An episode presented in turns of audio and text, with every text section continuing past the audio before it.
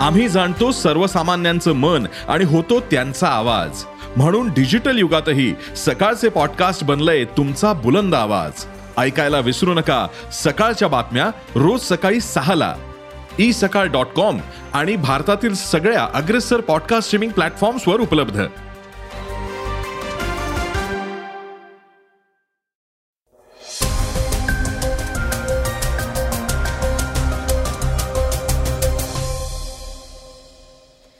नमस्कार मी गौरी कुबेर. आता आपण ऐकणार आहोत आजचं सकाळचं पॉडकास्ट मुंबई पुण्यासह देशातल्या सात शहरांसाठी केंद्र सरकारनं आपत्ती निवारण योजना जाहीर केली आहे. केंद्रीय गृहमंत्री अमित शहा यांनी ही घोषणा केली आहे. याविषयी आपण आजच्या पॉडकास्टमधून सविस्तर माहिती घेणार आहोत. महाराष्ट्र सरकारनं आपल्या सुमारे पंधरा लाख कर्मचाऱ्यांना एक दिवसाचा पगार मुख्यमंत्री मदत निधीमध्ये दान करण्याचं आवाहन केलंय. ते काय आहे हेही आपण ऐकणार आहोत. आज चर्चेतील बातमीमध्ये महाराष्ट्राच्या राजकारणात ज्या जाहिरातीनं खळबळ उडवून दिलीये त्यावर अजितदादा पवार काय म्हणाले आहेत हेही ऐकणार आहोत. चला तर मग सुरुवात करूयात आजच्या पॉडकास्टला. Meta whistleblower Frances Haugen यांच्या बातमीनं. Meta whistleblower Frances Haugen यांनी सोशल मीडियाबाबत एक गंभीर इशारा दिलाय. सोशल मीडियानं त्यांची भूमिका बदलली नाही तर येत्या काळात लाखो लोकांचा बळी जाऊ शकतो असं होगन म्हणाले आहेत. होगन यांनी काही काळ फेसबुकमध्ये काम केलं होतं. त्यानंतर दोन हजार एकवीस साली त्यांनी नोकरीला रामराम ठोकला आणि त्यानंतर द फेसबुक फाईल्स नावाचं डॉक्युमेंट लीक केलं होतं. हा रिपोर्ट लीक केल्यामुळे त्यांना विसल ब्लोअर म्हटलं जात आहे. या रिपोर्टमध्ये फेसबुकचा रिसर्च रिपोर्ट आणि कर्मचाऱ्यांमध्ये झालेल्या चर्चा देखील देण्यात आलेल्या आहेत. प्रसिद्ध वॉल स्ट्रीट जर्नलनं हा रिपोर्ट प्रसिद्ध केला होता. फ्रान्सिस यांनी आपल्या रिपोर्टमध्ये बरीच गोपनीय माहिती दिली आहे. किशोरवयीन मुलांच्या मानसिक आरोग्यावर इन्स्टाग्रामचा काय परिणाम होतोय याकडे मेटा अगदी कमी लक्ष देत आहे तसंच भारतात धार्मिक तेढ वाढवण्यासाठी फेसबुकची भरपूर मदत झालीय असं होगन यांनी रिपोर्टमध्ये म्हटलंय. आणि आता होगन यांनी जगाला एक गंभीर इशारा दिलाय. पारदर्शकतेच्या अभावामुळे सोशल मीडिया हे अजूनही धोकादायक आहे. फेसबुक आणि इन्स्टाग्रामबद्दल बाहेर येणारी माहिती आणि सत्य माहिती यामध्ये भरपूर फरक आहे. त्यामुळेच मेटाचा मोठ्या प्रमाणात आर्थिक फायदा होतोय असं त्या म्हणाल्या आहेत. होगन पुढे म्हणतायत की सोशल मीडियाचा हा धोका कमी करण्यासाठी आपल्याला हा मीडिया समजून घ्यावा लागेल. सोशल मीडियामध्ये सुधारणा होणं अवघड आहे मात्र त्याची आपल्याला गरज आहे. असं झालं नाही तर पुढल्या वीस वर्षांमध्ये लाखो लोकांचा मृत्यू होऊ शकतो अशी भीती होगन यांनी व्यक्त केली आहे. म्यानमार नरसंहार. दोन हजार अठरा साली संयुक्त राष्ट्रांनी केलेल्या एका तपासात असं दिसून आलं होतं की म्यानमारमध्ये झालेल्या नरसंहारात फेसबुकची भूमिका ही संशयास्पद होती. रॉयटर्सनं याबाबत वृत्त प्रकाशित केलं होतं. तर एका ब्रिटिश मुलाच्या आत्महत्येसाठी इन्स्टाग्रामला जबाबदार धरण्यात आल्यानंतर कंपनीनं अनेक धोरणात्मक बदलही केले होते. श्रोत्यांनो आपत्ती निवारण योजनेविषयीची माहिती आपण आता पुढल्या बातमीतून घेऊयात. मुंबई पुण्यासह देशातल्या सात शहरांसाठी केंद्र सरकारनं आपत्ती निवारण योजना जाहीर केली आहे केंद्रीय गृहमंत्री अमित शहा यांनी ही घोषणा केली आहे मुंबई पुणे चेन्नई कोलकाता बेंगळुरू हैदराबाद अहमदाबाद या सात सर्वाधिक लोकसंख्या असलेल्या शहरांचा या योजनेमध्ये सहभाग असणार आहे. दिल्लीत विज्ञान भवन इथं आपत्ती व्यवस्थापनाची महत्वाची बैठक पार पडली आहे. या बैठकीत या घोषणा करण्यात आलेल्या आहेत. या शहरांसाठी केंद्र सरकारनं दोन हजार पाचशे कोटी रुपयांचे प्रकल्प उभारले जाणार आहेत ही महत्वाची घोषणाही केली आहे. या सात शहरांचा पुराचा धोका टाळण्यासाठी तसंच सतरा राज्यांमधलं भूस्खलन रोखण्यासाठी आठ हजार कोटींपेक्षाही जास्त किमतींच्या तीन योजना जाहीर करण्यात आलेल्या आहेत. तसंच राज्यात अग्निशमन सेवेच्या विस्तारासाठी आणि आधुनिकीकरणासाठी पाच हजार कोटींची मदत देण्यात येईल असंही शहा यांनी सांगितलंय. शहा यांनी साडेतीनशे अतिजोखीम आपत्तीप्रवण जिल्ह्यांमध्ये सुमारे एक लाख युवा आपदा मित्र अर्थात स्वयंसेवक तयार करण्याचं लक्ष्य निश्चित केल्याची माहिती देखील यावेळी दिली आहे या निर्णयामुळे आपत्ती उद्भवल्यास त्यातून तातडीनं बाहेर निघता येईल. राज्यात या पद्धतीचे प्रशिक्षित आपदा मित्र हे आठ हजाराहून अधिक आहेत. महाराष्ट्र राज्य हे असं पहिलं राज्य आहे ज्यानं प्रशिक्षित आपदा मित्र अशी संकल्पना राबवून प्रत्यक्ष अंमलबजावणी केली आहे. सीएम रिलीफ फंडाविषयी अधिक माहिती देणारी बातमी आता आपण ऐकणार आहोत. महाराष्ट्र सरकारनं आपल्या सुमारे पंधरा लाख कर्मचाऱ्यांना एका दिवसाचा पगार मुख्यमंत्री मदत निधीमध्ये दान करण्याचं आवाहन केलंय. याचा उपयोग नैसर्गिक आपत्तीमुळे प्रभावित झालेल्या लोकांना मदत करण्यासाठी केला जाणार आहे. दरम्यान यावर आता राजकारण होताना दिसतंय. काही कर्मचाऱ्यांनी सरकारला धारेवर धरलंय आणि प्रश्नही उपस्थित केले आहेत नऊ जून दोन हजार तेवीसच्या शासन निर्णयानुसार महाराष्ट्र राज्य राजपत्रित अधिकारी संघटनेनं एकोणवीस एप्रिल दोन हजार तेवीस रोजी राज्य सरकारला कळवलं होतं की ते एक दिवसाचा पगार मुख्यमंत्री मदत निधीमध्ये जमा करण्यास इच्छुक आहेत. त्या पत्राच्या आधारे सरकारनं राज्य सरकारच्या सगळ्या अधिकारी व कर्मचाऱ्यांना जून दोन हजार तेवीसच्या पगारातून एक दिवसाचं मानधन निधीमध्ये देण्याचं आवाहन केलंय. महाराष्ट्र राज्य जुनी पेन्शन योजना यवतमाळ जिल्हा सचिव प्रवीण बहादे याबाबत म्हणाले आहेत की गारपीटग्रस्त झालेल्या मायबाप शेतकरी वर्गाला मदत म्हणून एक दिवसाचं वेतन मुख्यमंत्री सहायता निधीत जमा करावं असे आदेश धडकले आम्ही म्हणतो आमचा एक दिवसाचा पगार मदत म्हणून कशाला?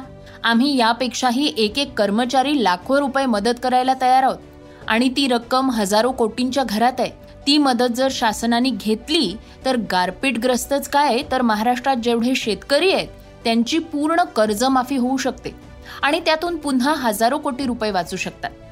N P S D C P S चौदा टक्के रक्कम जी आजपर्यंत शासनाने कर्मचारी वर्गाला दिली नाही ती रक्कम हजारो लाखो कोटींच्या घरात आहे. त्यावर फक्त उद्योगपती वापर करून घेत आहेत ती रक्कम शासनानं शेतकरी वर्गासाठी वापरावी आणि कर्मचारी वर्गाला जुनी पेन्शन द्यावी. तर श्रोत्यांनो नक्की हे प्रकरण काय राज्यात पावसामुळे उद्भवलेल्या नैसर्गिक आपत्तीग्रस्त नागरिकांना मदत म्हणून राज्य सरकारी कर्मचाऱ्यांकडून जून महिन्याच्या वेतनातून एक दिवसाचं वेतन मुख्यमंत्री सहायता निधीला देणगी म्हणून देण्याचे आदेश सरकारनं काढले आहेत. कर्मचाऱ्यांसाठी हा आदेश पाळणं ऐच्छिक आहे. तर ऐकूयात काय म्हटलं गेलंय जाहिरातीत. नैसर्गिक आपत्तीला सामोरे जाण्यासाठी सहाय्य आणि मदत व पुनर्वसनाच्या कामाला काहीसा हातभार लागावा. आणि त्यामध्ये राज्यातल्या सर्व अधिकारी कर्मचाऱ्यांचा सहभाग असावा. म्हणून आपल्या वेतनातल्या एका दिवसाचं वेतन मुख्यमंत्री सहायता निधीत देण्याचं आवाहन सरकारकडून करण्यात येत आहे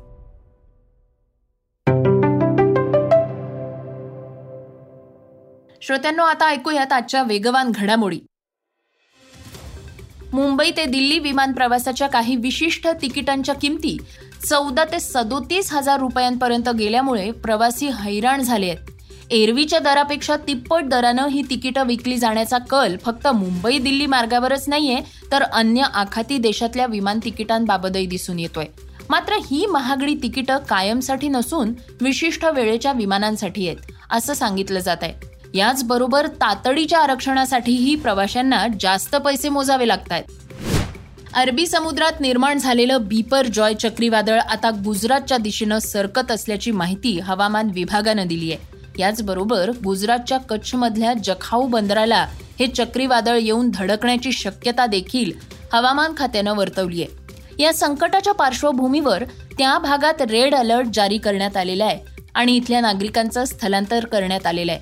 बीपर जॉयचे धडकी भरवणारे व्हिडिओ सोशल मीडियावर व्हायरल झाल्याचं पाहायला मिळतंय.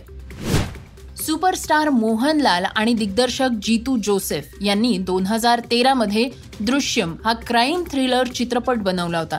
हा चित्रपट मल्याळममध्ये इतका हिट झाला की त्याचा हिंदी अजय देवगण तामिळमध्ये कमल हसन आणि तेलगूमध्ये व्यंकटेश यांनी रिमेक केलाय. आणि आता मोहनलाल आणि जीतू जोसेफ यांनी दृश्यम थ्री चित्रपटाचं चित्रीकरण सुरू केलंय. दृश्यमच्या हिंदी आणि मल्याळम दोन्ही टीम्स चित्रपटाचा तिसरा भाग एकाच वेळी शूट करून भारतात एकाच तारखेला प्रदर्शित करण्याचा विचार करत असल्याची माहिती समोर येते त्यामुळे मोहनलाल आणि साळगावकर हे एकत्र भिडणार असल्याचं म्हटलं जात आहे भारतात होणारा one day world cup October दोन हजार तेवीसमध्ये सुरू होणार असल्याचं म्हटलं जात आहे आता पाकिस्तानचा माजी कर्णधार मिसबाह उल हक यानं एक भविष्यवाणी केली आहे भारत आणि पाकिस्तानच्या चाहत्यांना तर भारत आणि पाकिस्तान यांच्यातच अंतिम सामना व्हावा असं वाटतं. माझी ही तीच भावना आहे. मात्र लोक चार वर्ष वर्ल्ड कपची वाट पाहतायत. वर्ल्ड कपसाठी संघ चार वर्ष मेहनत घेत असतात. त्यामुळे जो संघ चांगला खेळेल तोच संघ फायनलमध्ये पोहोचणार आहे. श्रोत्यांनो आता ऐकूयात आजची चर्चेतली बातमी. राज्याचे मुख्यमंत्री एकनाथ शिंदे यांच्या शिवसेना पक्षाची जी जाहिरात सध्या सगळीकडे चर्चेचा विषय आहे. त्याबद्दल आता आपण माहिती घेणार आहोत. राज्यातल्या सर्व प्रमुख वर्तमानपत्रांमध्ये सेनेनं जाहिरात छापून आणली होती. त्यावर टीका झाल्यानंतर आता पुन्हा नव्यानं जाहिराती देण्यात आलेल्या आहेत. पण यावरून आता विरोधकांना आयतं कोलीतच मिळालंय. या सगळ्यामध्ये विरोधी पक्षनेते अजित पवार यांनी पत्रकार परिषद घेऊन काही प्रश्न उपस्थित केले आहेत. इतक्या प्रचंड खर्चाच्या जाहिराती देणारा शिवसेनेचा हितचिंतक कोण आहे असा सवाल त्यांनी उपस्थित केलाय. अजित पवार म्हणाले आहेत असा खोडसाळपणा होऊ नये. म्हणजे ज्यांच्या पाठिंब्यावर हे स्वतः मुख्यमंत्री आणि त्यांचे काही सहकारी नऊ मंत्री झालेले आहेत त्याच प्रमुख पक्षाला हा खोडसाळपणा वाटतोय किंवा दूर करण्यासाठी कालचा खोडसाळपणा दूर करण्यासाठी आजची जाहिरात आहे का? अशा पद्धतीनं ह्या गोष्टीचा उल्लेख त्यांनी केलेला आहे. हे पण कितपत म्हणजे त्यांनी त्यांची भूमिका मांडली तो त्यांचा अधिकार आहे. परंतु अशा प्रकारे सरकारचं हसं करून घेण्यामध्ये कालची जाहिरात छापणाऱ्यांनी ती शिवसेनेने छापली म्हणे आणि आजची पण जाहिरात छापणाऱ्यांनी ते कळलं पाहिजे आणि त्याच्यामागे नक्की खर्च कोण करतंय हे देखील कळलं पाहिजे. हे माझं आजच्या आपल्या पत्रकार परिषदेच्या निमित्तानं सवाल आहे. दुसरी गोष्ट पत्रकार मित्रांनो आता एक वर्ष झालं. तुम्ही जर बघितलं मी माहितीच्या अधिकारातनं पण मला माहिती घेता येते सगळ्यांनाच तुम्हालाही घेता येते. त्याचबरोबर विरोधी पक्षनेता म्हणून पण मला माहिती घेण्याचा काही प्रमाणामध्ये अधिकार आहे. मी ते पण रितसर माहिती मागण्याचा प्रयत्न करतो. आता काही माहिती फार गुप्त राहते अशातला काही भाग नाही. ठाणे जिल्ह्यामध्ये संरक्षण देणाऱ्या व्यक्ती कोण कोण आणि कुठल्या क्षेत्रातल्या ह्याच्यामध्ये मी सातत्याने माहिती मागतोय. माहिती द्यायला तयार नाही. माझ्या माहितीप्रमाणे अंदाजे शंभर लोकांना संरक्षण ठाणे जिल्ह्यापुरतं शहर आणि जिल्ह्या ह्याच्यामध्ये दिलं जातं. असे काय ठाणे जिल्ह्यामध्ये घडलंय की शंभर शंभर लोकांना संरक्षण दिलं जातं? खासदार आमदार हे लोकप्रतिनिधी त्यांच्याबद्दल त्यांचे सुरक्षितता हे लोकसभेचं आणि विधानसभेचं विधिमंडळाचं काम काम आहे त्याबद्दल दुमत नाही. मी कुठल्याही राजकीय पक्षाचे लोकप्रतिनिधी असलेले आणि त्यांच्या जीवाला जर काही भीती असेल त्यांना संरक्षण देणं हे काम आहे. अर्थात संरक्षण देत असताना जर तुम्ही शंभर शंभर लोकांना संरक्षण देता आणि संपूर्ण खर्च शासनावर तो पडतो तो खर्च काही करोडोमध्ये जातो तर कुणा कुणाला दिले त्यांचे व्यवसाय काय अहो काही नावं तर तुम अशी आहेत त्याच्यामध्ये की त्यांचे व्यवसाय इतर वेगवेगळ्या प्रकारचे आहेत. हे सगळं घडत असताना त्या जाहिरातीबाबत शिवसेनेच्या एका मंत्र्यानं सांगितलंय की त्यांच्या एका हितचिंतकानं ही जाहिरात दिलीय. कोण आहे हा हितचिंतक? पहिल्या पानावर महत्त्वाच्या अनेक पेपरला जाहिराती दिल्या जात आहेत. या जाहिरातीला किती खर्च येतोय हे सर्वांना माहितीये. हा हितचिंतक कोण आहे? आणि त्याच्याकडे कशा पद्धतीनं पैसा आलाय असा खडा सवालही अजितदादांनी यावेळी विचारलाय. श्रोत्यांनो हे होतं सकाळचं पॉडकास्ट आजचं सकाळचं पॉडकास्ट तुम्हाला कसं वाटलं हे आम्हाला सांगायला विसरू नका. यूट्यूबवर सुद्धा तुम्ही हे सकाळचं पॉडकास्ट ऐकू शकता आणि त्या माध्यमातनं तुमच्या प्रतिक्रिया तुमच्या सूचना आमच्यापर्यंत जरूर पोचवा. सगळ्यात महत्त्वाचं म्हणजे सकाळचं हे पॉडकास्ट तुमच्या मित्रांना कुटुंबियांना नक्की शेअर करा. तर आपण आता उद्या पुन्हा भेटूयात. धन्यवाद. Script and research Yugandhar Tajne.